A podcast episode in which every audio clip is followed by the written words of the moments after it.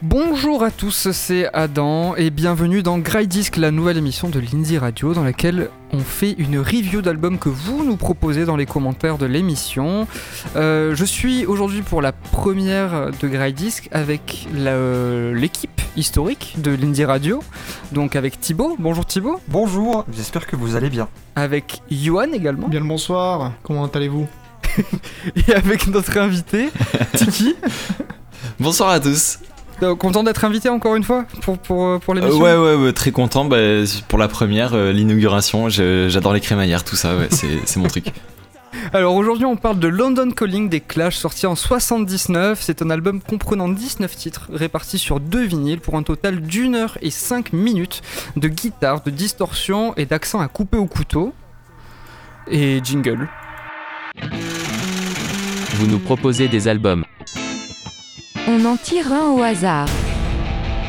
et on en parle mal pendant une heure. C'est le Grey Disc. Bonjour, ici Thierry à la technique. Au montage de l'émission, nous nous sommes rendus compte que le son de Thibaut craque quand il parle. Nous ne pouvons malheureusement rien y faire, mais ce souci sera corrigé pour les prochains épisodes.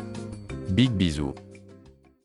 Alors quand on tape London Calling sur Google dans l'onglet genre, on a rock, punk, punk rock, pop, reggae, rock and roll, new wave, reggae fusion, funk, jazz, garage rock et tout plein de choses.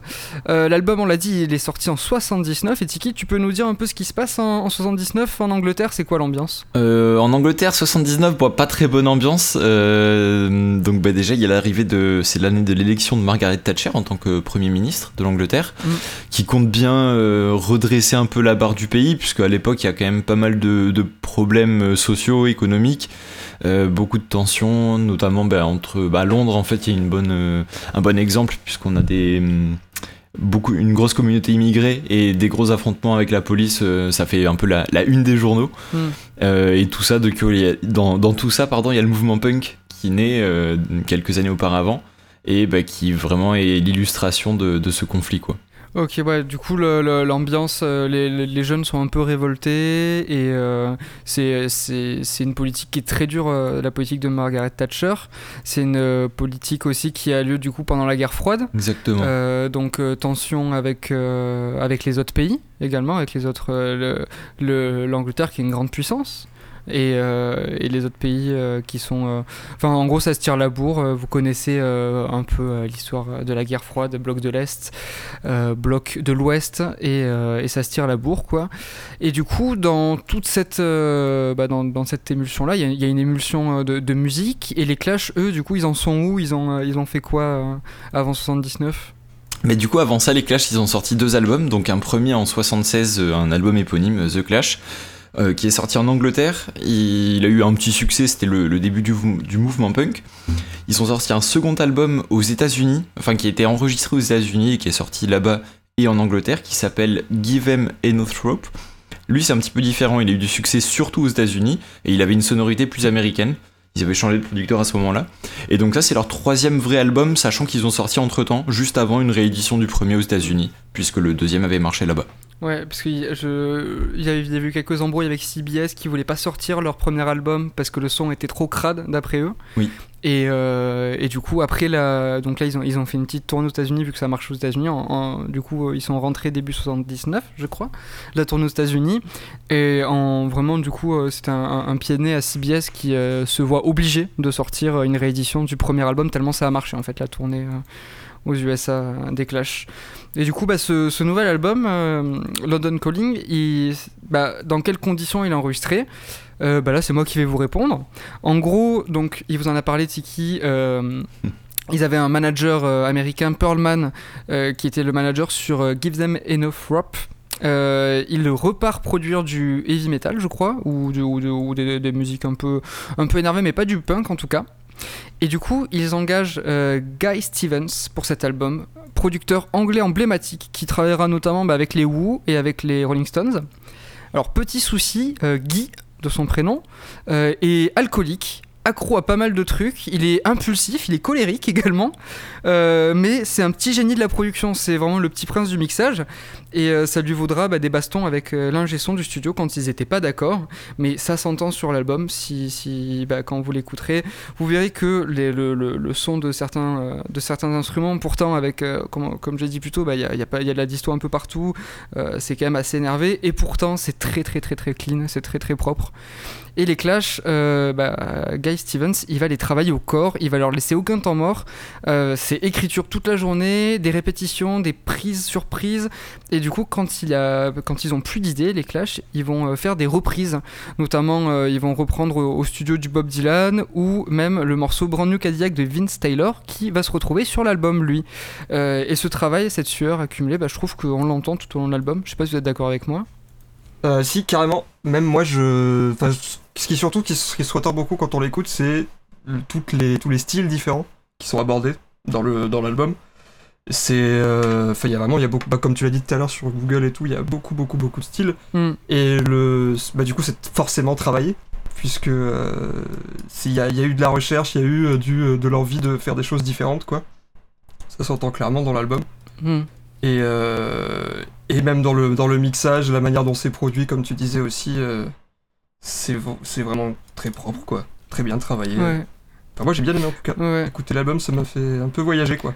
Hmm, Et je, je pense que c'est pas facile euh, sur un style comme ça où justement euh, le, le, le- le truc c'est de faire. euh, en fait, le, le, le son, euh, en vrai, il, il peut paraître brouillon, mais c'est justement comme tu dis, il y a, il y a- il y a eu Bah, un, une vrai- un vrai esthétique, quoi. travail, ouais, c'est ça, c'est une esthétique. Il y a eu Mm. un vrai travail au niveau du mix qui fait que, en fait, tout est tout est super Il y a entendable. une certaine unité, je trouve. Ouais. Ouais, ouais, ouais. il y a, il y a plein d'influences. encore, on, on le répète encore, mais parce que c'est vraiment le, le- le truc central de cet album, les influences, et notamment au niveau de la pochette, euh, non Thibaut Oui, tout à fait. Euh, c'est vrai que quand on regarde la pochette, euh, en fait, il faut revenir euh, quelques années avant, en 1956. C'est Elvis Presley qui avait sorti un album donc éponyme qui s'appelait Elvis Presley du coup. Et quand on regarde la pochette, en fait, c'est exactement la même, euh, enfin pas la même pochette, C'est la même typo, mais la typographie est la même. Mm. C'est la même typo, ouais. On le- par exemple, London Calling, on a London qui est écrit en rose à gauche et Calling en bas à vert, en vert. Elvis Presley, c'était pareil. Et l'image en noir et blanc derrière, euh, pareil aussi sur les clashs. Bon, cette fois-ci, par contre, euh, bah, sur l'album d'Elvis, bon, c'est Elvis qui chante avec sa guitare à la main, euh, bien à fond. On sent que, on sent qu'il kiffe ce qu'il fait, quoi. Alors que bah, pour les clashs, c'est tout l'inverse. C'est Paul Simonon, donc le bassiste, qui éclate sa basse par terre. Après, j'ai l'impression qu'on sent qu'il kiffe ce qu'il fait aussi quand il, quand il éclate sa Encore- basse oui, c'est vrai qu'on sent qu'il kiffe ce qu'il fait aussi. oui. Non, mais ce que je voulais dire par là, c'est que, enfin, en tout cas, moi, quand je vois ces deux images, j'y vois surtout un symbole de rupture Ouais. avec le rockabilly Mm. et tout ce que ça. Genre, ils veulent amener quelque chose de nouveau, ils le montrent par cette pochette. Alors que sur internet, au final, quand je- quand j'ai regardé un peu, c'est tout l'inverse. Les gens pensent que c'est justement une volonté de réconcilier euh, les, les générations, les styles. euh, Ah ouais. en reprenant euh, ce, ce code-là de la pochette d'Elvis, alors que je trouve que c'est l'effet totalement inverse quand on la regarde, quoi. C'est c'est rigolo. Peut-être qu'il y a- peut-être il y a un- il y, a un truc d'aller chercher euh, ce public euh, du, du rockabilly et, de, et du, du vieux rock et, euh, et justement de, le- de les surprendre en fait. Parce que euh, bah, on va, on va aborder, aborder ça après, mais rien que le morceau d'ouverture, c'est pas du rockabilly quoi. Même si on en retrouve du rockabilly. On en retrouve et d'ailleurs on sent très bien qu'ils sont, je pense, très fans d'Elvis Presley. Ouais, The Right Profile, je trouve, euh, un morceau qui fait très rockabilly. C'est un, au niveau de la structure du morceau, c'est un rock. C'est euh, au niveau de la, la structure euh, des accords, etc. C'est c'est Ouais. les, accords d'un blues rock, quoi, et qui était qu'on retrouvait dans euh, 80% des morceaux d'Elvis. Donc euh, vraiment, ouais, on est sur, euh, on est sur une petite continuité. Bah, même euh, Brand New Cadillac aussi. Ouais, oui, grave. Ouais, mais ça c'est clairement une reprise. Donc, euh, vu que c'est une reprise d'un morceau Oui. de rockabilly, oui, oui, Oui, on est oui, d'accord. oui. Ouais, Mais- ouais, ouais. Bah du coup, on va, on va discuter des morceaux, parce que nous, on a retenu trois morceaux phares dont on voulait parler, et c'est le moment de, de passer à la prochaine rubrique. Les morceaux phares.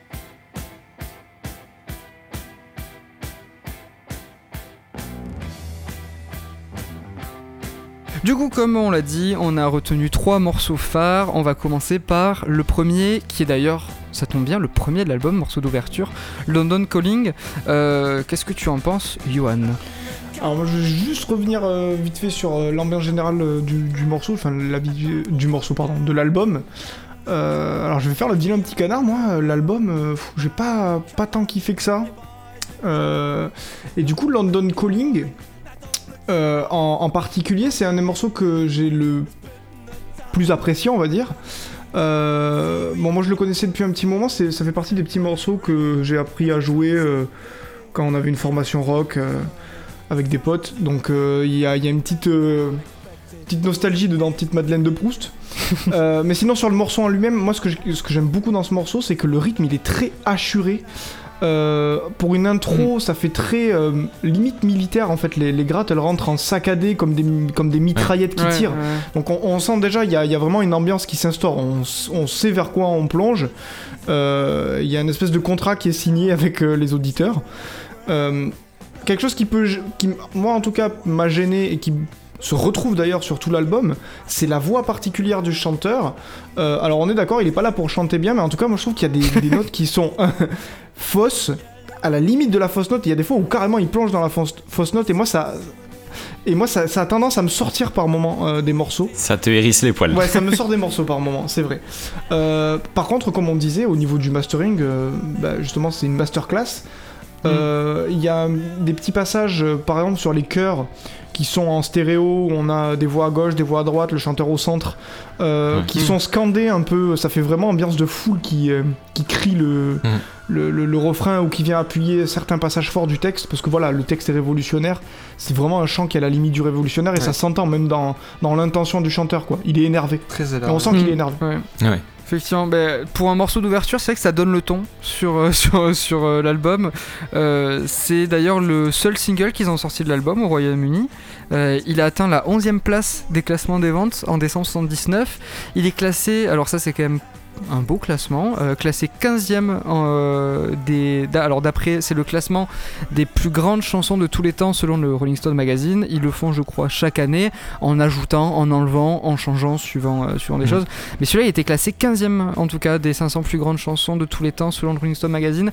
Très belle perf, bah, morceau très politique, on l'a dit. Ouais. Et bah, qu'est-ce que t'en penses, toi, Tiki, de, de ce morceau? Bah ouais, Yohan, t'as pas mal résumé le le- l'ambiance de- du morceau vraiment, euh, avec l'introduction ouais, où il y a ce, ce riff et la voix qui arrive juste après, et les, les riffs de guitare et de batterie ressemblent un peu à ce qu'il fait à la voix, donc c'est vraiment euh, scandé comme tu Mm. disais. Et après au niveau des paroles, ça rejoint un peu aussi l'introduction, comme on disait, bah, il y a un contexte particulier à l'époque, euh, et le, le fond des paroles s'inspire vraiment, puise dans l'actualité. Par exemple, bah, dans le refrain notamment, il, il dit London is drowning. C'est donc ça fait référence aux hum, inondations qu'il y a eu, euh, je crois, un ou deux ans avant la sortie de l'album Mm. à Londres. Euh, il parle de l'âge de glace, donc il peut forcément faire référence à la guerre froide, aussi à l'arrivée de Margaret Thatcher au pouvoir. Donc c'est vraiment inspiré de ça, et donc ouais, ça rejoint le- l'aspect révolutionnaire, comme tu disais, Johan. Ouais, ouais. Et, et Thibaut, toi, du coup, est-ce qu'il y a encore des trucs à dire sur le morceau ou... Euh, ouais, j'ai. Bah, déjà, moi, c'est le morceau que je pense que je préfère au final Hmm. De, l'album. Alors, c'est sûrement parce que c'est celui que j'ai le plus entendu, le plus écouté. Euh, Parce que c'est le plus connu, tout simplement. Donc, forcément, mon oreille est habituée. Donc, euh, voilà. Mais euh, moi, je voulais juste. un peu en opposition à ce que disait Johan. je trouve la voix du chanteur, le côté un peu énervé. Je trouve que ça sert hyper bien le texte, qui est très lourd. Et, en fait, quand il chante, on dirait qu'il est presque essoufflé. Il est fatigué, quoi. Et je trouve que ça va, ça va hyper bien avec le texte. Et pareil, je crois que c'est toi, Yo, qui parlait de contrat qui est passé avec les auditeurs. Ouais. Je crois. Euh, bah moi, je trouve que le contrat, il est pas trop tenu. Justement. C'est euh, c'est un premier morceau, je trouve que au final, il a rien, presque un peu rien à voir avec le reste euh, en termes d'ambiance générale et de, et de musicalité entre guillemets. Mais euh, on en reparlera sûrement après euh, Ah, sur tu les autres trouves morceaux. Moi, je trouve, Moi, je suis pas trop. moi, je trouve on sait à quoi s'attendre, quoi. Quand, quand, Ouais. on, quand on écoute, il y a ce son crado euh, qui est assez caractéristique de l'album. euh, il est... Là, on est vraiment dans l'archétype même de ce que vont être Mm. euh, la plupart des Ouais, morceaux par la suite, quoi. Moi, je trouve c'est, je trouve que c'est honnête comme contrat. Ouais, au niveau de l'am- de, de, bah, de l'ambiance générale, on va dire, des morceaux. Mais, mais par contre, je peux comprendre ce que dit Thibaut par rapport au fait que, après, en fait, c'est vraiment un éventail de styles. C'est ça. Et là, oui. par contre, c'est Oui. vraiment du rock, punk rock, euh, même vraiment euh, ouais, un truc très très punk, très, euh, très brut, on va dire. C'est ça. Et en fait, c'est ça, je pense. Ils ont, ils, ils ont un son qui est très brut, les Clash. Et donc là, ils te mettent un truc très brut euh, en premier morceau. Qui parce que- ressemble vraiment au premier album en fait, tout simplement. Oui, oui, c'est vrai d'ailleurs, mais euh, ils te mettent un truc très brut qui en fait, euh, après tous les, tous les autres morceaux seront bruts, mais vont être dans des styles différents, dans des genres Ouais. différents. Donc je pense que le. Le- peuvent dénoter même. Ouais, ouais, ouais. Ouais. Mm. Mais je veux dire, lui, c'est un peu le, le mélange. Si tu mélangeais tous les autres morceaux de l'album, ça donnerait celui-là, tu vois, un peu dans le. Oui, avec la, avec la basse qui fait un peu reggae et tout, oui, je vois ce que tu ça. veux dire. ouais. Oui, grave. Il y a un peu Ouais. de chaque autre son. Un, autre son qui, qui dénote également de l'album, c'est le deuxième morceau euh, qu'on a sélectionné. C'est Lost in Supermarket. Alors, Lost in Supermarket, il arrive en euh, huitième pardon, position. Huitième position dans l'album. Je crois avoir lu qu'il devait être en troisième position du deuxième vinyle. Je sais pas ce que c'est exactement.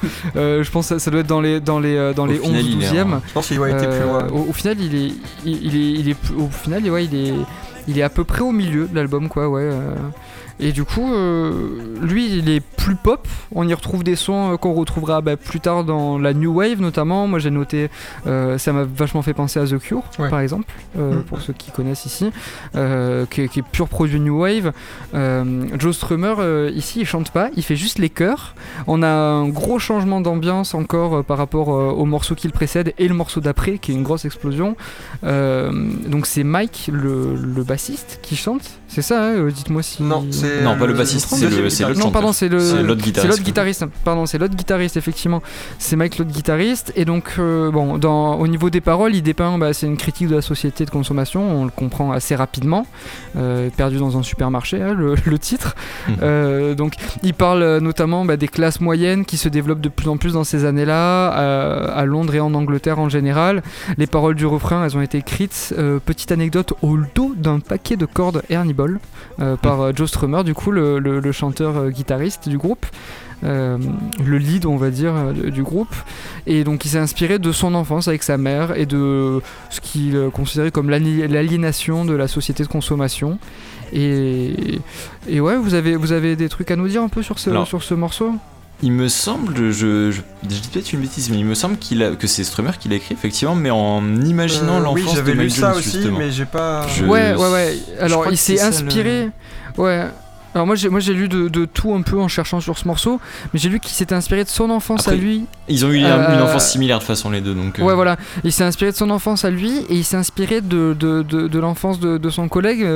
De, s'il avait grandi avec sa, euh, qu'avec sa mère et sa grand-mère. ouais. Il y, a- il y a une histoire un, un peu comme ça. En tout cas, a, y a- je trouve qu'il y a vraiment un truc euh, assez intimiste sur ce morceau. intimiste, c'est ce que j'allais où il c'est parle de exactement leur ce que j'allais enfance, dire, ouais. Parce que même dans la manière de chanter de, de Mike Jones, qui, qui est un peu plus clair que Joe Strummer, il, il, ch- il- il chante moins fort, il, des fois il est presque dans le chuchotement aussi dans le, dans le titre. Ouais, ouais, ouais. Et, et dans la musique, elle est beaucoup plus douce, ouais, beaucoup plus. Le, le riff, enfin les, les sons de guitare sont un peu étouffés. Il y a, il y a beaucoup de montées Ouais. euh, un peu étouffées. Mm. Ça, c'est vraiment une, une ambiance euh, un peu feutrée, quoi. Toi, t'en as pensé quoi, Yohan Je crois que tu l'as. Alors tu moi à la base c'était mon, mon, mon morceau préféré quand, quand on a fait la liste des morceaux euh, Ouais. qu'on a aimé. Et mais après plusieurs réécoutes en fait moi je, te- je lui trouve les, les mêmes soucis que j'ai eu sur la majorité des morceaux de l'album. C'est c'est à savoir un, une- un mood, enfin une ambiance quoi, qui est hyper terne et qui me mine le moral. En fait je pense que c'est pour ça moi que je passe à côté des Clash, c'est que Ah oui, c'est- l'album c'est- est. C'est très engagé, c'est très dénonciateur, mais ça le fait avec euh, toujours. euh, moi, quelque chose qui me. Je prends ça comme un coup d'enclume sur la tête, quoi. Ça me. Ouais, c'est pessimiste. c'est quoi, lourd. ça fait- Ouais. ouais. Et, Mais une notion Il y a un peu une notion ouais, de c'est sacrifice. ça. Et moi je, moi, je vois ça comme euh, si je devais comparer ça à, une, à la météo. Moi, je vois ça comme une ambiance pluvieuse, vraiment, et qu'on retrouve beaucoup. Euh, Alors, ce qui est rigolo, c'est qu'il y a des moments, des moments Mais plus c'est- qu'à. Enfin, on y reviendra euh, peut-être euh, plus tard. Mais moi, je parle pour ce morceau, en tout cas, Lost in Supermarket, il est assez pluvieux. Euh, par contre, moi, là où j'ai beaucoup aimé ce morceau, c'est que déjà, j'ai trouvé le chant plus propre. Alors, je, suis lourd avec ça. Forcément. mais ça m'a moins sorti déjà. Enfin, ça m'a invité plus à me plonger dedans. Et l'ambiance, moi j'ai beaucoup aimé l'ambiance de ce morceau. Bah, vous en avez bien parlé, donc Mm. c'est assez dénonciateur, etc. Et puis même on sent... euh, c'est limite un compte audio quoi. Mm. Je, je me voyais euh, avec eux enfin, dans le supermarché, etc. Et tout ce qui dépeint, euh, qui défile euh, sur une ambiance terne, etc. Il y a, il y a- il y a matière à faire un court métrage stylé par exemple, je trouve. Et euh, quelque chose que j'ai beaucoup aimé aussi, c'est qu'il y a des tout petits changements de rythme, euh, notamment au niveau de la batterie, qui viennent donner un peu d'air aux morceaux. Parce que euh, globalement, euh, il y a des morceaux qui, où on a l'impression que ça tourne en boucle. Et là, il y a, il y a- il y a des aérations que je trouvais assez appréciables. Ouais, un peu comme des variations, quoi. Et Ouais. vous, vous avez remarqué un truc au niveau de la batterie ou pas? Parce que moi, je, je l'avais pas remarqué, mais en, en me renseignant sur le morceau, j'ai. J'ai j'ai remar- j'ai- j'ai vu Ouais, elle est un peu, un peu jazz. toujours. Ouais, ouais, ouais, mais en fait, justement, le, en gros, euh, Topper, donc le, le batteur, il a utilisé un Topper tome Hidden. à la place, ouais, la- il a utilisé un tome à la place de la caisse claire. Ah ouais, Alors, j'ai pas je l'avais pas Moi, entendu, je l'ai pas, je l'ai pas trop entendu. Ouais, mais moi non plus, parce que il y a, il y a quand même un- ce que je comprends pas, c'est que alors je, je, je lis ça, donc c'est c'est sourcé, euh, mais je, je pense qu'en fait il avait juste à la place de la caisse claire, il avait une caisse claire ailleurs, parce qu'on entend quand même euh, des coups de caisse claire sur le morceau. Mais c'est vrai que sur le, le- sur le riff euh, euh, de, de base, on va dire à la batterie, bah, il n'y a pas de caisse claire dedans, il y a que du tome, parce que du coup il avait vu euh, en concert la veille de l'enregistrement de Taj Mahal, du coup qui est un, un bluesman, et dans son groupe, donc le batteur faisait la même chose, il avait à la place de sa caisse claire un tome et, le- et du coup le lendemain quand il est reçu il a dit faut faire ça c'est une super idée ça change le son etc et du coup ils ont enregistré comme ça ce morceau et c'est vrai que ça donne une autre ambiance comme tu l'as dit à la Mhm. batterie on, on sent qu'il y a un truc qui a changé quoi euh, par rapport aux, aux autres morceaux Thibaut toi t'as- t'en as pensé quoi de ce morceau là Bah là, vous avez vraiment tout dit. Moi, la- vraiment, la, pro- la première chose quand même qui m'a frappé quand je l'ai réécouté, parce que bon, du coup, l'album, je l'avais déjà écouté, mais c'est vrai que j'ai eu une autre écoute maintenant euh, du fait qu'on qu'on fasse ce podcast. euh, Ouais, et puis qu'on se ren- on se- quand tu te renseignes sur, euh, sur une œuvre, en fait, tu la vois différemment. C'est ça qui est intéressant. Ouais. complètement. ouais. Mm. Ouais.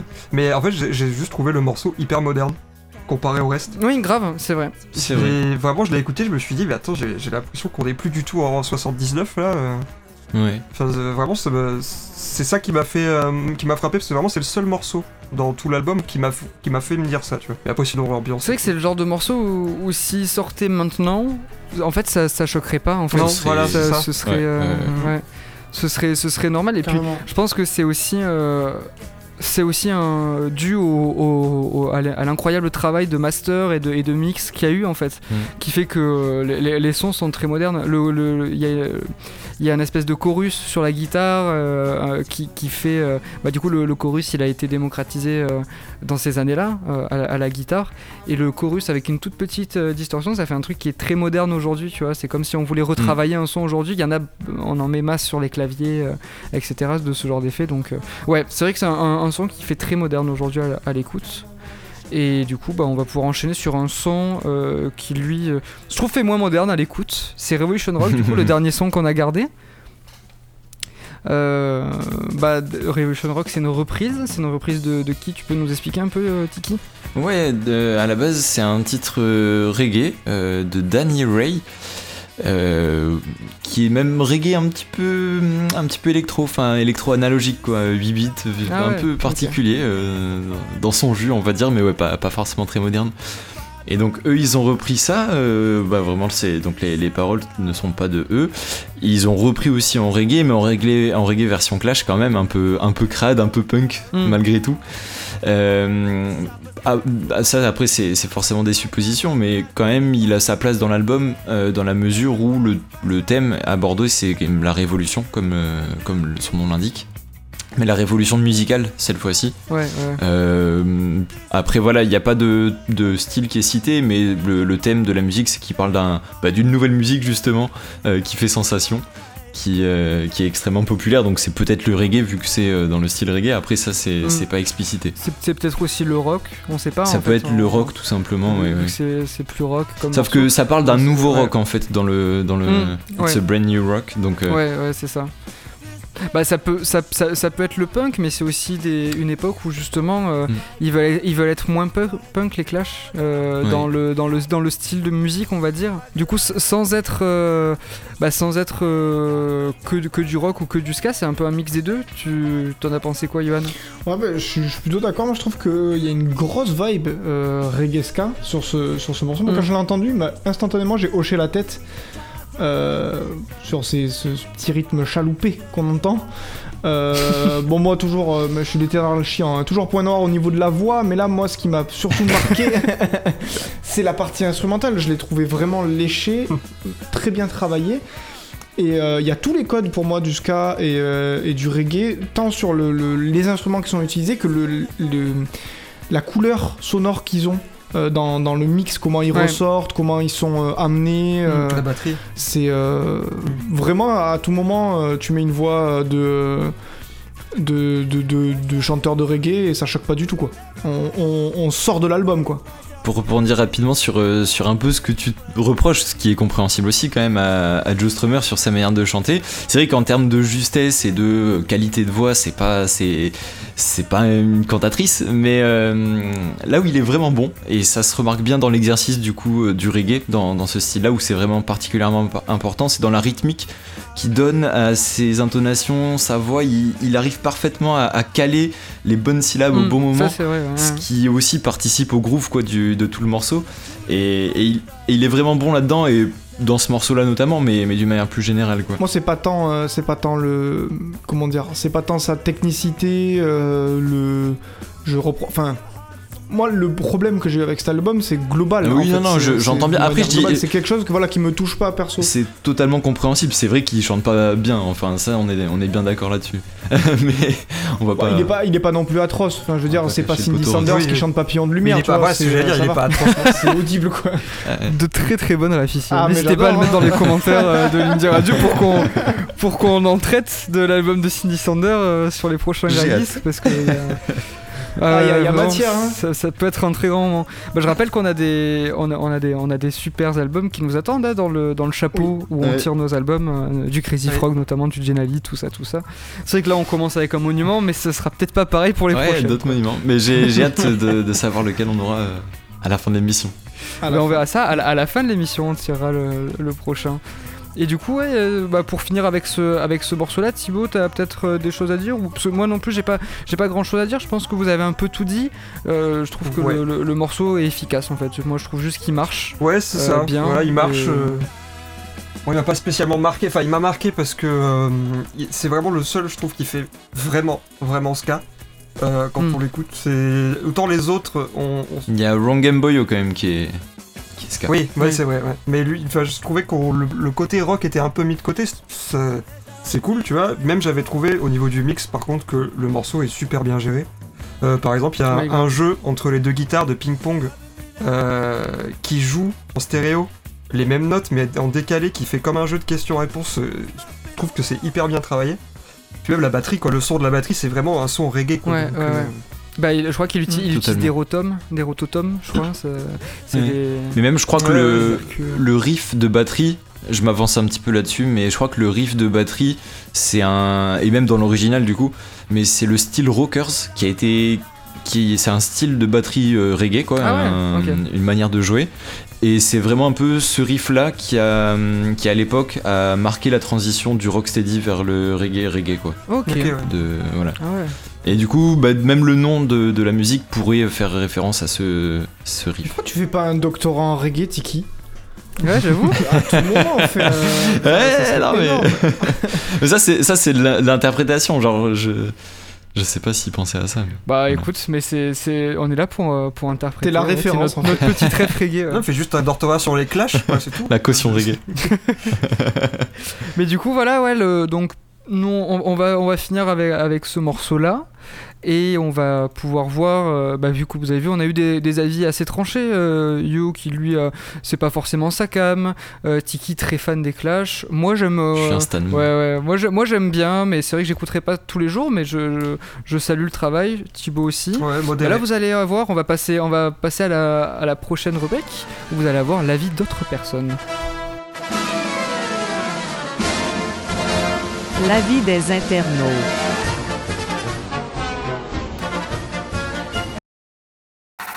Alors du coup, effectivement, on va passer à aux avis euh, de la plèbe sur Internet qui euh, donc euh, avis retrouvé sur notamment le site de la Fnac Sens Critique et toutes sortes de sites d'avis parce qu'il n'y a pas de site d'avis universel et sur Sens Critique les avis sont souvent très longs et trop détaillés pour pas grand chose les gars. N'hésitez pas à faire plus court vos envies sur, sur Sens Critique.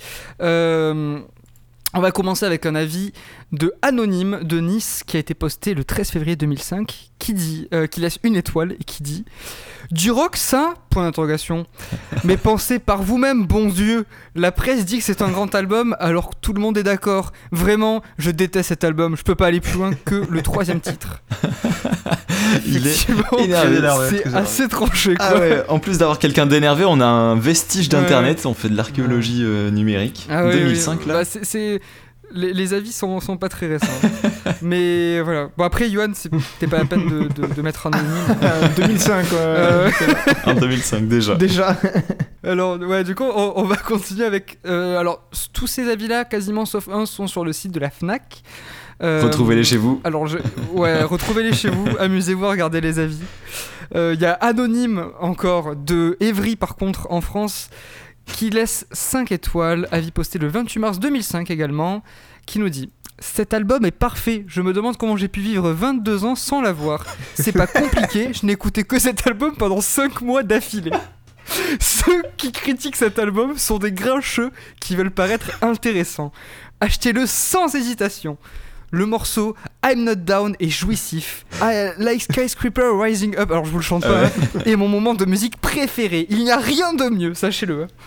Dommage qu'il y ait fallu que Joe Strummer disparaisse pour que les médias ne relèvent l'existence de ce plus grand album de, ro- de rock de tous les temps. I'm not down, I'm not down, conclut-il. Moi je- moi, je le rejoins sur le I'm Not Done qui est trop bien, mais euh, au-delà de ça, en 2005 c'était euh, c'était la guerre. Euh, J'avoue. bah, apparemment, ouais, les mecs étaient très enragés. Parce que là, on arrive sur mon avis préféré, je pense, qui date de 2006. Euh, Vous allez voir un petit avis euh, sucré-salé qui m'a été euh, envoyé par Thibaut, qui, qui l'a trouvé sur un site euh, douteux. Oui, Alors, ouf. la- L'avis nous dit, attention, il est un peu long celui-là. London Calling, trois petits points. Le fameux album souvent placé dans les premières places des classements des plus grands albums de tous les temps. Certains le considèrent même comme le plus grand album de rock de tous les temps. Trois petits points, un point d'exclamation.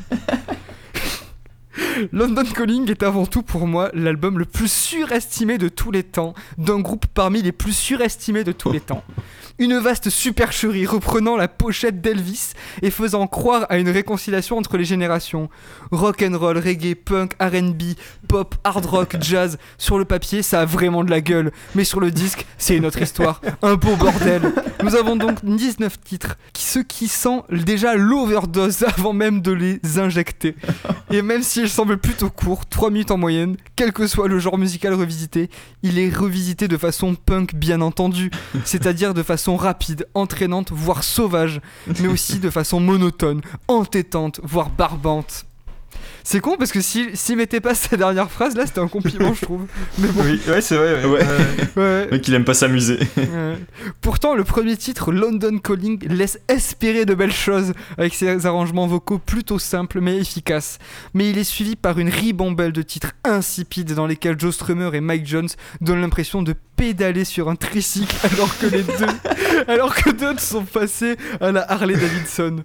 Rudy Cantfield fait peut-être parmi les titres à sauver, sachant qu'elle tourne au rond et qu'on peut volontiers accrocher à cette mélodie, malgré tout très ska entre parenthèses trop.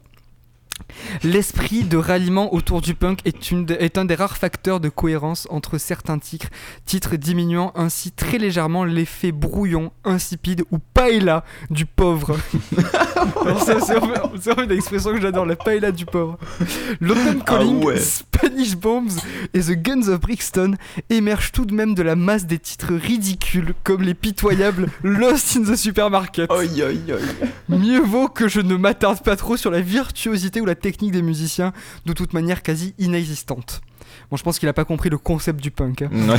Arrivé à la fin de cet album, sans appel tient pour moi de l'exploit sportif, et je reste scotché de constater à quel point cet album est glorifié, notamment par rapport à l'excellent Look Sharp de Joe Jackson sorti la même année.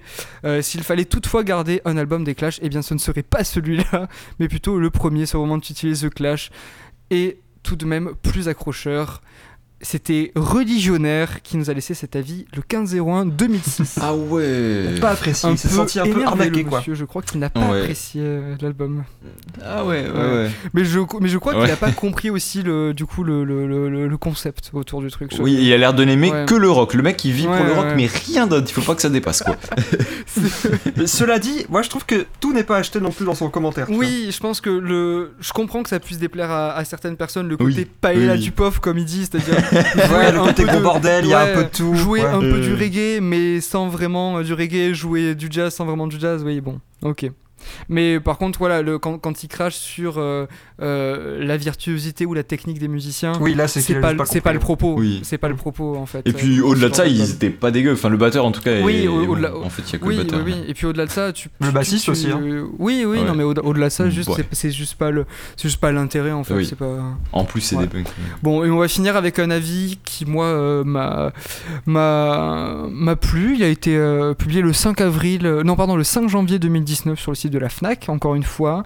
C'est l'album de la maturité rock d'un grand groupe punk. Je le trouve assez vrai. C'est vrai. C'est vrai, c'est vrai. C'est vrai, c'est vrai. Simple, efficace. Des avis, voilà, on peut voir des avis assez tranchés quand même sur, sur l'album.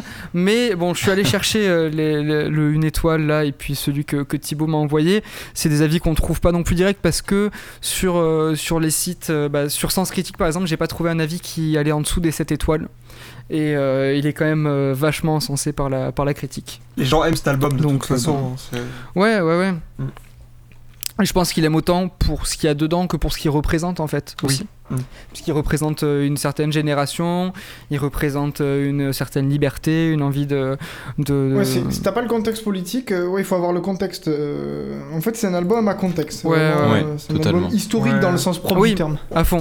Ouais. À fond. Et c'est vrai à que fond. moi, en, en- par exemple, je l'ai écouté d'une oreille naïve. C'est surtout, à mon avis, pour ça que je suis passé à côté Mm. de pas mal de morceaux, de trucs et tout. Ouais, mais je pense que c'est le cas aussi pour beaucoup, beaucoup de musique qu'on écoute. euh, si, on avait, si on avait le contexte, on se dirait d'un coup, mais en fait, putain, c'est génial du coup. euh, Ouais, mais même euh, les, les musiques qu'on écoute actuellement, euh, le- le- les trucs qui marchent en ce moment et qui ont un petit message à l'intérieur, je pense que si t'as si t'as pas le contexte, tu fais écouter ça à Oui. quelqu'un euh, d'il y a 30 ans ou dans 30 ans, euh, voire même beaucoup plus là en fait euh, euh, par- rapport Ouais. au Clash, bah ils, ils- 50 ouais, ils, ils- pareil ils diront bah ouais je comprends pas comment ça peut être euh, intéressant tu vois.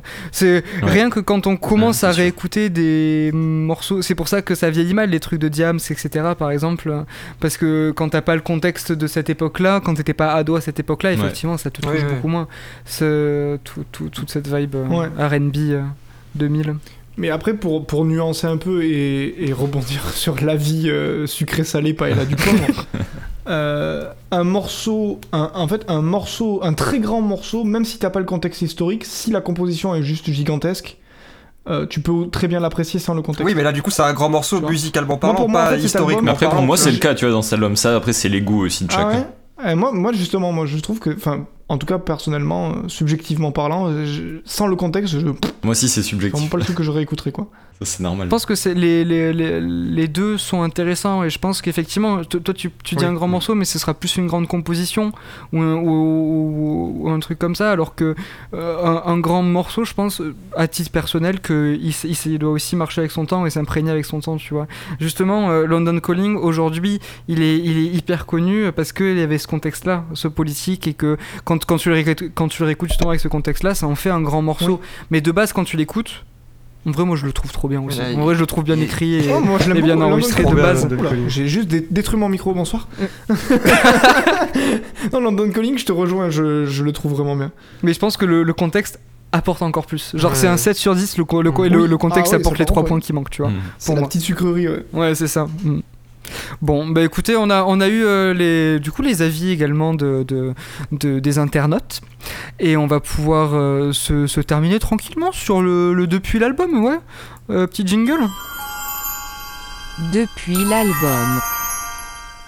Ok, du coup, bah, depuis l'album, qu'est-ce qui s'est passé? Est-ce que ça, l'album a été influent? Je crois que oui. Tiki, tu vas nous en parler. Ouais, ben, euh, la réception déjà sur le moment bah, était oui, très bonne comme tu le dis. Euh, ça a en quelque sorte unifié leur succès anglais euh, du premier album et américain du deuxième. Hmm. Du coup, après ce double album, bah, ils se sont permis de prendre un peu de liberté. Ils ont beaucoup, beaucoup plus expérimenté, encore plus que ce qu'ils avaient un peu fait là, sur l'album suivant, donc qui s'appelle Sandinista. C'est carrément un triple album. Et là, par contre, ça touche vraiment à tous les genres, mais même plus forcément à la manière euh, punk. C'est vraiment, vraiment euh, des, des métamorphoses. Euh, Il y a du hip-hop, du jazz. Encore du reggae, du dub, euh, même des comptines pour enfants avec des enfants qui chantent. Enfin, vraiment, ils ont repris deux de leurs titres en, chantés par des enfants. Enfin, vraiment, c'est, ils sont allés loin. Donc, du coup, le succès, comme on peut s'y attendre, a été beau- bien moindre sur cet album. Hmm. Euh, à côté de ça, il y avait des tensions qui étaient apparues déjà pendant le London Calling entre les membres du Clash, qui se sont accentuées avec le temps, bah, avec les, les- le succès déjà Tu forcément, veux dire le que rythme ça a clashé tournées. entre les membres de Clash Ça a complètement clashé, exactement, avec la drogue aussi. Leur producteur, comme tu le disais, qui n'était pas forcément non plus euh, quelqu'un de très, euh, de très bon euh, pour son entourage. Ils enregistrent quand même, mal- dans ce contexte-là, un cinquième album qui s'appelle Combat Rock, qui est beaucoup plus dans les règles de l'art, qui suit aussi l'évolution musicale des années 80, qui va contenir finalement deux de leurs plus gros tubes, en tout cas pendant une, de longues Mm. années, à savoir euh, Rock the Casbah et Should I Stay Or or Should I, Should I Go?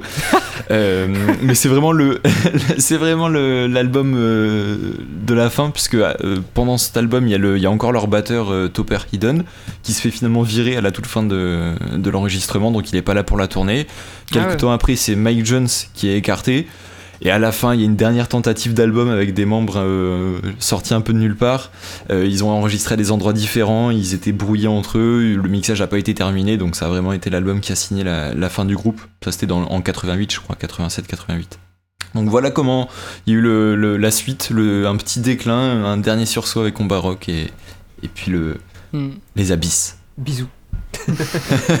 ouais, et qui va marquer grandement le groupe euh, après bah, la, la fin du groupe, le décès de Joe Strummer euh, en 2002. Oui, euh, longtemps après, mais bah, ça les a en même temps fait revenir. euh, Mm. C'est ce qui a Ouais, redonné Joe- un, Joe Strummer, un second souffle aussi à leur musique. c'était Une John vraie découverte, quand même. Graham Mellor. Euh, Joe Strummer, c'était pour. En gros, c'est la traduction de Joe euh, qui gratte. Genre, euh, c'est Strum, c'est gratter euh, la guitare en gros. Ok. Donc c'était euh, Joe le, le gratteux. le gratteux, Joe le gratteux. Et d'ailleurs, il a eu après. euh, moi, je me rappelle ça quand j'étais petit parce que je la trouvais super belle. Il a eu. euh, Fender a sorti euh, une, euh, une Telecaster, une guitare en son nom, la Joe Strummer, euh, Yes. euh, qui était toute amochée, du coup, comme euh, l'était sa, Ah oui, je vois vraie laquelle c'est. guitare. Enfin, ses vraies guitares parce qu'il y en a eu plus. D'ailleurs, je, je crois Ouais. pour- au niveau carrière, quand même, je crois que Joe Strummer, après les Clash, il a joué dans le. Ah non, c'est Mike Jones. Je crois que un des deux. Je crois que c'est Mike Jones. Il a joué dans le groupe d'un ex Sex Pistols. Euh, Ah ouais. euh, Limited, c'est quoi C'est. Je sais pas quoi, Limited. Euh, Ok. Je pourrais Bon, retrouver bah, vite écoutez, fait. les, les gens chercheront Mais voilà. s'ils ont vraiment envie En de- tout cas, ils ont ouais, des, des ex-punk qui se sont retrouvés par la suite. En, Il a, il, a, il a également, il a également tourné, je crois, dans des, dans des films, Joe Strummer, après sa carrière avec les Possible, Clash. ouais. Il a fait de la figuration ou alors juste euh, des, des- des- des petits, des petits passages. Je pense que c'était quelque chose qui, qui l'intéressait. Et il a eu un autre groupe qui s'appelait euh, Los Los Mescaleros C'est ça. aussi. Qu'on vous laisse aller voir. Euh, moi, je, je- ça, c'est pas un truc qui m'a, qui m'a grandement intéressé. Je crois que c'est un, un, un retour. euh, Ah, j'ai pas aimé, hein, je suis Ouais. allé écouter, j'ai pas. c'est pas- quoi C'est, pas aimé c'est- plus que c'est ça, ouais, plus, pas- plus vénère que les Clash, c'est ça ou? Euh, bah ça dépend. c'est un peu encore très, un- très- encore assez expérimental. euh, globalement plus vénère que les Clash quand même, ouais, mais euh, c'est du crade pour du crade quoi. Enfin Ouais. c'était bizarre. Je, moins aimé, ouais. Bon, voilà, en tout cas, ils ont fait euh, plein de petits quand même, les Clash, parce qu'aujourd'hui, euh, bah, a, découlé du punk. Ensuite, dans les années 2000, euh, le punk rock avec euh, Sum 31, Blink 182, etc., qui était en gros euh, le punk, mais recalé en très, en très très propre. En très euh, vraiment euh, Ouais, produit, aussi. euh, ouais voilà, produit pour faire euh, pour faire de la vente, pour faire du chiffre et pour plaire aux ados euh, qui étaient en, en- en crise d'ado quoi. En gros, on va dire à l'époque, euh, c'était c'était vu comme ça, mais c'était aussi quand même un truc. euh, c'est devenu aussi un truc de, de, de, de surfeur et de fête Mm. euh, dans les années 2000. Ouais. Et euh, mais ils ont ils ont gardé euh, des ils ont vachement gardé ce, ce côté aussi euh, de mêler les genres parce que dans- il y a des morceaux de bah, de, de Blink 182 notamment, euh, je pense à ça, euh, ou alors euh, par exemple les Offspring aussi, euh, qui, était, qui faisaient du, du- du punk rock, qui sont, ils ont des morceaux qui mixent Ouais, un peu le avec le ska et un peu avec d'autres d'autres esthétiques, donc c'est donc c'est vraiment un, c'est vraiment une, une, une envie en fait de- dans le punk de, de faire ce genre de choses là, que ce soit dans, dans le vrai punk entre Ouais. guillemets on va dire, ou alors dans le punk euh, vraiment euh, assez, euh, assez euh, mis, euh, mis à plat et, et clean quoi. Ouais, c'est vrai aussi, qu'il y, a eu une- il y a eu une grosse époque, hein. euh, Fallout Boys et Ah ouais, tout ouais. ça là, c'était. euh, Pour rester dans l'héritage aussi, un peu, enfin pas exactement dans la même veine, mais hum, peut-être même un peu plus tôt. En gros, dans les années fin 80, début 90, ouais, deuxième moitié 80, euh, début 90. En Angleterre, Mhm. il y a eu euh, une deuxième vague du ska. En gros, il y a une première vague bah, en Jamaïque dans les années 60 qui a marché en Angleterre. Et ensuite, il y a une deuxième Ouais. vague par des Anglais pour le coup, et notamment dans les plus connus, on peut citer The Specials. Ok. Ah ouais. Euh, Ah oui, oui, oui, une- oui. On peut citer Avec Madness. l'esthétique, Ah, euh, Madness. Voilà, avec l'esthétique noir et punk. blanc, ce genre voilà, exactement. Ouais, et eux, ils ont repris l'esthétique Ouais. punk. Et en termes de musique, c'est plus du ska, donc inspiré de la Jamaïque, mais comme Mm. les, les Clash aussi et le punk ont, se sont inspirés des- de la Jamaïque. ça. Donc ça a aussi engendré cette, euh, cet aspect-là de la musique. Le two-tone. Ouais, ouais. Et au, ni- et au niveau des. euh, bah, on, on en parlait tout à l'heure aussi. oh, Il y a eu la New Wave qui est arrivée après euh, Ouais. cet album-là. On va dire, on va dire que ça peut, ça, C'est une- ça a pas lancé quoi, mais ça, en ça fait partie un New peu. Wave. Voilà, c'est ça, c'est une porte vers la New Wave. Et on a eu des groupes comme, euh, bah, je disais, The, The Cure, qui Ouais. étaient, euh, en fait, qui je trouve reprenaient un peu cette esthétique euh, en, un peu plus dépressif, on va dire. euh, Oui, oui. Justement des morceaux très plus vieux là, Johan. euh, tu vois Ah ouais, ok. Cure, euh, y- notamment le morceau The Forest, je trouve que. pff, masterclass. Mais c'est très, c'est très C'est plus comme musique. hyper quand Ouais, même. mais euh, je trouve ça plus. euh, Peut-être plus moins violent, peut-être dans ça aussi le- qui peut te dans, gêner dans chez- l'approche de la, de la pluie, quoi. Mm. Mais après, justement, les- par rapport à ce que tu disais, ça, euh, enfin sur la pluie, etc., euh, les, les Clash, et ça c'est plus propre au punk d'une manière générale, mais ils abordent des sujets très durs, mais souvent de manière euh, enjouée, alors pas forcément joyeuse, mais soit dans des morceaux énervés, euh, rythmés, etc., efficaces. Mais c'est souvent, il y a souvent ce décalage entre le, le thème et le, Mm. le fond et la forme, en fait, Mm. dans le punk. Ouais. Ouais, mais là, il y a quand même des morceaux tristes. Enfin, tristes. euh, grave. Bah, plus pas- que enjoué. Pas, pas tant que ça. euh, Enfin, grave dans le. dans- encore une fois, dans les paroles, ouais, mais dans le. Dans Pas la dans la forme. musique, hein. L'album est extrêmement joyeux. L'album, c'est. C'est presque de la fanfare. Enfin. C'est quand même. Tu peux danser sur tout l'album, quoi. euh, Ouais, ouais, carrément. Ouais. D'ailleurs, un truc qu'on n'a pas trop abordé, mais euh, moi ça m'avait étonné euh, à la première écoute, euh, le nombre de, de cuivres qui ont été enregistrés. Ouais. Ouais. Euh, le, le travail des vents et des, et des cuivres euh, m'a vraiment Ça. étonné. Sur, euh, encore- sur- une sur fois, l'arrangement, c'est c'est incroyable. Ouais, Il y a les cuivres la- sur les morceaux qu'il faut, je trouve, et, et au moment oui, qu'il faut. ouais, ouais, grave. Bah, notamment sur Evolution Rock, euh, qui, pff, je trouve le, Ouais. le travail des cuivres est, est vraiment très très très très propre. Ouais, il y a juste sur Ouais. euh, Right Profile que je trouve que les cuivres elles sont un peu trop là, un peu trop présentes, quoi. Moi, je sais pas, moi, Right Profile, c'est pas, c'est pas un morceau que j'ai trouvé. euh, on, on en a discuté en off tout à l'heure. Je pense que c'est un de ceux que j'aime le moins sur le. Je le trouve un peu plan-plan. Mais bon. Ouais, ouais. bon, en tout cas, il y a- vous avez vu qu'il y a de, il y a de tout. Il y a à boire et à manger chez les Clash, c'est London Calling. Euh, donc voilà. Si vous voulez, après notre émission, vous refaire l'album également, c'est 1 minute 5 euh, de plaisir. 1h05. 1h05. 1h05, oui, pardon. 1 minute 5, c'est peu, effectivement. c'est effectivement peu. C'est du 1500 BPM. non mais du coup, du coup ouais, voilà, c'est 1h05 euh, quand même de, bah, de, de super musique et, euh, et voilà, si, si vous vous sentez le cœur euh, d'écouter ça, je pense que même voilà, ça peut vous, a- ça peut vous apporter, ça peut vous, vous faire vous rendre compte que bah, le, le punk c'était pas non plus que des guitares saturées et des mecs qui gueulent dans le micro, même s'il y en a beaucoup. Et on va pouvoir se finir avec, euh, bah, avec un petit au revoir du coup pour les auditeurs et on va tirer au sort Yes. le, prochain, prochain morceau. album, Le prochain album. Euh, Oh morceau là pas du tout, le prochain album. Prochain album EP. Aïe aïe aïe. Ça suspense à son comble. Hein. Ah, attention, suspense à son comble. Est-ce que Yuan va encore souffrir? Ou est-ce que. euh, Ou est-ce que ça va bien se passer Vous êtes prêts? 3, 2, 1, entrée. Et c'est. ok, c'est Velova. Ah, c'est un trop album bien. que Oh, j'ai les proposé Dick euh, de Dick Hanegarn. J'adore. Oh, Euh, voilà, la libération pour Yuan. Tu connais toi Tiki ou pas du tout? Non, ça me dit rien du Ah tout. bah écoute, si, je, je pense, vais je découvrir. pense que tu, Ouais, Le- Le Ah, nom tu- peut-être, mais. Je pense que tu- ça va te plaire. Ok, ok, mais j'ai hâte. Je vais, je vais découvrir. Je pense que, que ça, va, ça va pas mal te plaire et, euh, et, euh, et les, bah, le reste de, de l'équipe vous connaissez déjà du coup. Donc très bien, très bien. Bah, je suis content, c'est le morceau que j'avais mis euh, au début du chapeau. On rappelle pour, euh, bah, pour le chapeau, vous pouvez mettre donc en commentaire, on va récupérer, enfin je et l'équipe euh, l'équipe aussi si vous en sentez le cœur. Euh, on, va Thierry de la récupérer, régie. ouais, notamment Thierry à la régie qu'on remercie. Euh, qui, tout le monde euh, va récupérer les morceaux que vous nous. Les morceaux, faut que j'arrête de dire ça. Les albums et les EP euh, que, vous, que vous voulez qu'on traite. Il faut les mettre en commentaire, soit sur le post Facebook euh, de cette émission, soit sur les commentaires iTunes en dessous de ce podcast, soit sur Twitter, at euh, Indie Radio, si je dis pas de bêtises. Underscore. euh, tiret- Euh, underscore 8. Underscore à la fin.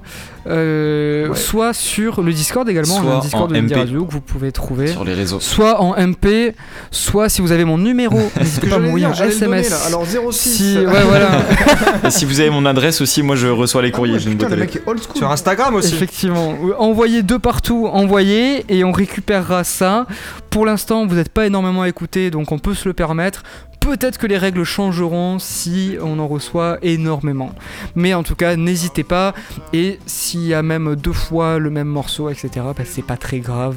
Euh, Il y aura deux fois Ah, plus de dire, deux fois question plus de chances de statistique, si un gagner. truc sort Exactement deux fois, euh, est-ce qu'on le met deux fois dans la liste Ouais. le tirage au sort On le met deux fois Ah dans la liste. Donc, on- euh, du coup, par exemple, s'il y a des BTS Stan qui débarquent dans. Exactement, on va se faire merde. détruire. On sera obligé de faire album de K-pop sur album de K-pop. En même temps, c'est pas plus mal d'écouter. hein. Oui, voilà, après c'est Ah c'est- pour faire des pas ça, cours. demande je qu'à dis juste découvrir. qu'ils vont juste fracasser les. euh, écoutez, écoutez. Ça va, je crois qu'on est un peu loin du buzz. Oui, pour- Ah. Euh, Après, ça peut, Attends, ça, y a- ça y a peut arriver vite. Les BTS fans, part, les BTS fans, ça peut aller très vite. ouais. Les BTS fans, si vous connaissez Ouais. pas, on en a parlé pas mal dans, dans les émissions L'Indie Radio également. euh, euh, N'oubliez pas qu'il y a, les, il y a mercredi des émissions un mercredi sur deux le soir en live sur YouTube, sur Twitch, sur Facebook, l'Indie Radio, émission où on discute actualité musique. On a chacun une chronique euh, axée vers des choses différentes à chaque fois. Et, euh, et à la fin, on fait des petites recommandations. Vous pouvez réagir en live, etc. etc. Et du coup, on a parlé plusieurs fois des BTS Stan qui sont en gros les fans de K-pop et euh, plus euh, spécifiquement du groupe BTS qui est un groupe de K-pop, donc de musique coréenne, de pop Qui musique coréenne. fracasse les charts à chaque fois. Ouais, ouais, ouais. Qui, Voilà. Si vous n'en avez pas entendu parler, eh ben sachez que euh, C'est bizarre. Regardez les réseaux. Effectivement. Voilà, bah du coup on va, on, on va se, se dire au revoir sur ça et du coup à la prochaine émission pour Bisous, euh, gens. Vélo 20 Gros de d'avoir Euh, vous pouvez l'écouter Yes. en amont ou la découvrir avec nous. Et merci d'avoir écouté cette première émission, de ce pilote de euh, Grey Disc. À bientôt. Bisous. À bientôt.